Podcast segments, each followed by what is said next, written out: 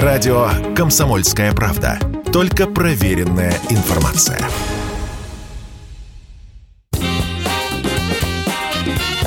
Был бы повод. Здравствуйте, я Михаил Антонов, и эта программа «Был бы повод». 5 августа на календаре и рассказ о событиях, которые происходили в этот день, но в разные годы, ждет вас сегодняшняя передача. 1924 год, 5 августа. Из мастерской Балтийского судостроительного завода выходит первый советский тепловоз Якова Гаккеля – Инженер Гакель из бывших, не аристократ, скорее мещанского происхождения, до революции увлекался самолетами. После революции попробовал свои проекты пристроить при советской власти, но на массовое производство аэропланов Гакеля дело так и не дойдет. Летать будем после. Сейчас, после гражданской войны, надо наладить хотя бы железнодорожное сообщение для перевозки людей и грузов. Гакель переключается на тепловозы. Тепловоз Якова Гакеля двигается на дизельном двигателе, который запускается генератором. Уже тогда понимали, что за этим будущее. Тепловоз может преодолевать значительное расстояние без остановок. Скорость не самая большая, но никто и не торопится. При желании можно разогнаться до 70 км в час. Предпочитают средние показатели 35-40. Полная масса тепловоза около 180 тонн. После целого ряда пробных пусков тепловоз Гакеля отправляется из Ленинграда и, пройдя Тихвин, Вологду, Ярославль, прибудет в Москву без единой поломки в пути. К декабрю 1927 года общий пробег тепловоза от начала постройки составит около 40 тысяч километров. На железных дорогах страны появился новый мощный тепловоз 2Т-10Л. 1943 год, 5 августа. В Москве слышны разрывы, но это не немецкие бомбы. Первый праздничный салют Победы проходит в этот день в столице. Столица нашей Родины, Москва, будет салютовать нашим доблестным войскам, освободившим Орел и Белгород, 12 артиллерийскими залпами из 120 орудий. В этот день сообщается, что в ходе Курской битвы от немцев освобождены города Белгород и Орел. Чуть позже их так и будут называть «города первого салюта». Именно в честь освобождения городов выходит приказ Сталина поприветствовать освобожденные города и освободители первым победным салютом с начала Великой Отечественной войны. В том же приказе Сталин впервые присваивает особо отличившимся в боях частям и соединениям почетные наименования Орловские и Белгородские. Будет подсчитано, что для того, чтобы салют был слышен в городе, необходимо задействовать около 100 зенитных орудий. Они в большинстве своем по-прежнему находятся на границах Москвы в случае немецких налетов.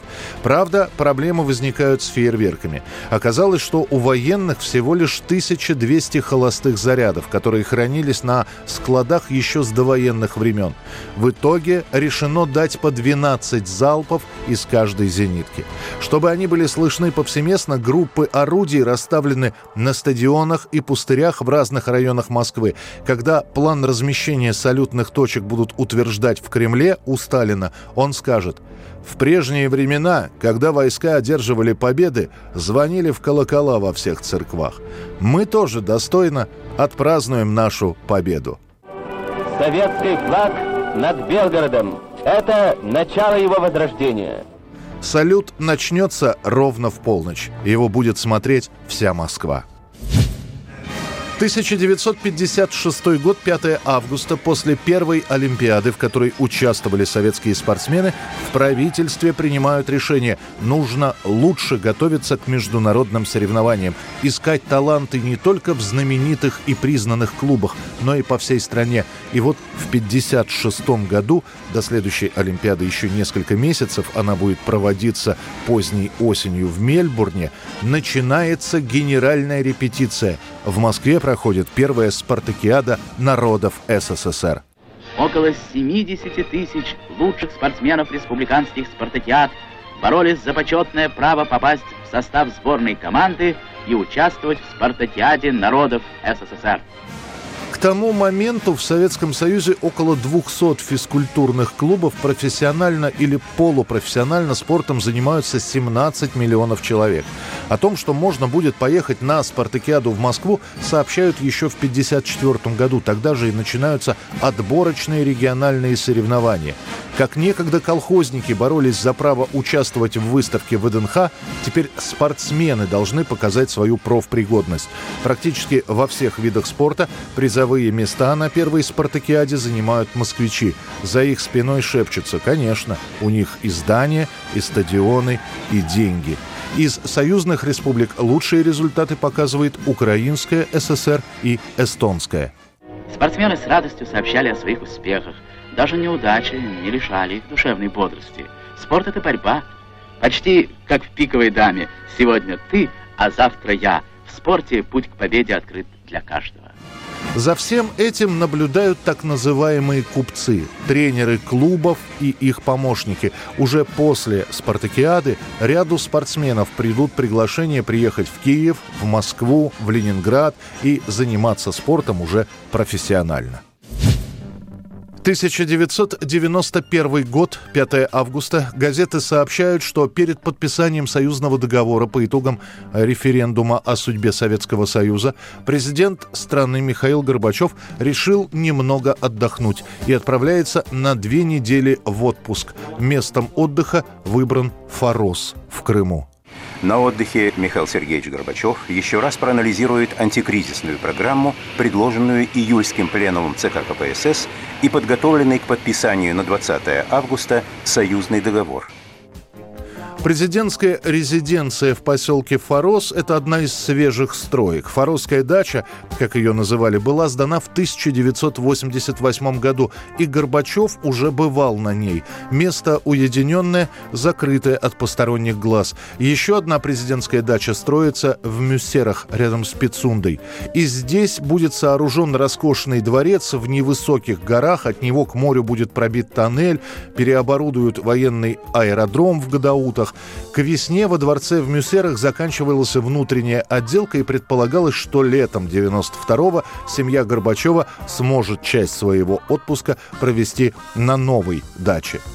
5 августа на аэродроме в Крыму президента СССР, который прилетел с семьей, встречают руководители Украины, Крыма, Севастополя, командующие Черноморским флотом, генералы и адмиралы. Все как обычно. Уже на следующий день Горбачев вместе с семьей плавает в море, загорает на пляже, гуляет по аллеям искусственного парка. Работал, по словам очевидцев в Фаросе, Горбачев не очень много, больше спал. Он звонил многим лицам. Шла подготовка выступления президента президента СССР на процедуре подписания союзного договора.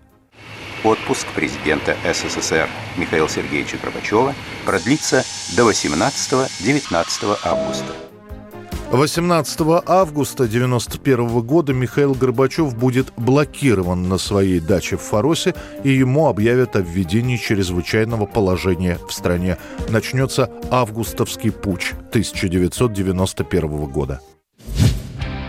1982 год, 5 августа. В Нью-Йорке проходит премьера фильма «Пинк Флойд. Стена».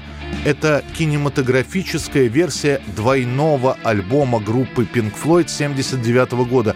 К тому времени, к 82-му, он продан более чем в 10 миллионах экземпляров.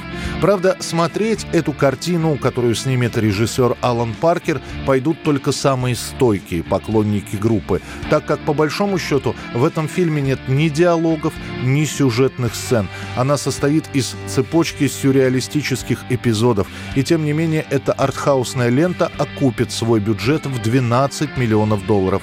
Правда, львиную часть доходов принесут продажи этого фильма на видеокассетах. Это была программа «Был бы повод» и рассказ о событиях, которые происходили в этот день, 5 августа, но в разные годы. Очередной выпуск завтра. В студии был Михаил Антонов. До встречи.